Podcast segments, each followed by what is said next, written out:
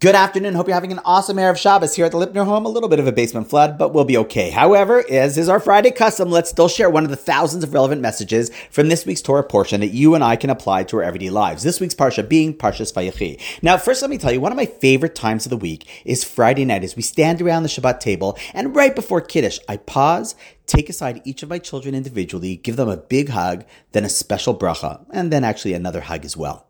Now, for our girls, we give the blessings that they should grow to be like our matriarchs, Sarah, Rivka, Rachel, and Leah, which is quite logical. However, for the boys, one would think that we would say that they should grow to be like our patriarchs, Avram, Yitzchak, and Yaakov, but we don't.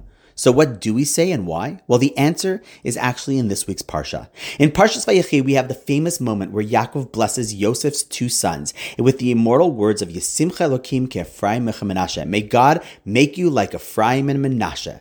This has become the blessings that parents give to their sons every Shabbat right before blessing the wine and the challah. The question is, why specifically them? Why do we not bless our sons to be like the patriarchs, just as we bless the girls as the matriarchs? Or with Moses and Aaron, they were pretty great. Well, there are many answers given. In fact, I just shared one beautiful idea in my shul's weekly email but I'd like to share a different but equally beautiful and meaningful one with the Chevra on this podcast right now. The Or Chaim HaKadosh, a famous sage and Kabbalist of the early 1700s, asks why is it that the sentence preceding the blessing reads, and he, referring to Yosef, took his two sons with him, Menashe and Ephraim.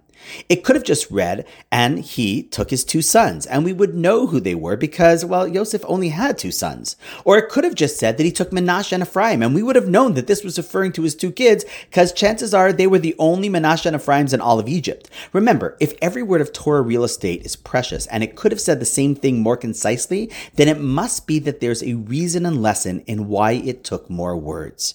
So the Or Chaim goes on to explain beautifully that sometimes people get their blessings because of their yichus, who their parents and grandparents were. You know, we've all heard, I remember your grandmother and grandfather. They were such special people, passionate Jews, generous individuals, so kind. And because of that, we get sort of access or special treatment and blessings. And so too here, it could be that Menashe and Ephraim were getting the blessings because they were the children and grandchildren of Yosef and Yaakov. So it would make sense.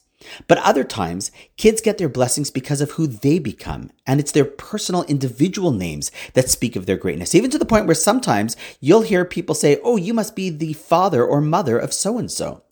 However, there's something special when the children receive the blessings or become the blessings for both of those reasons. A, because they had great lineage, role models, and ancestors, as well as B, because they personally took those messages and lived them and even built on them.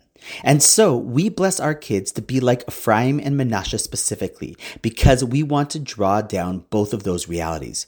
We both want to be the role models of Jewish commitment that give them that step up in their Jewish identity. And then we daven and bless them that they should follow in that path we set and earn their greatness on their own. That's the gold standard of Jewish continuity and sets the stage for what our Shabbat table is really all about. You know, as I said last night, to sum up the loss of a hero like Gerda Frieberg was an impossible feat. It's impossible. But how appropriate is it that her father's name was Yosef?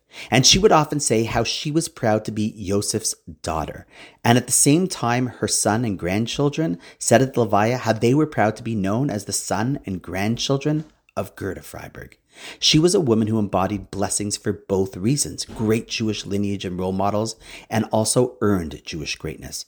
And dare I say that her children and grandchildren are all people who, as a result, are models of both meanings of those blessings as well.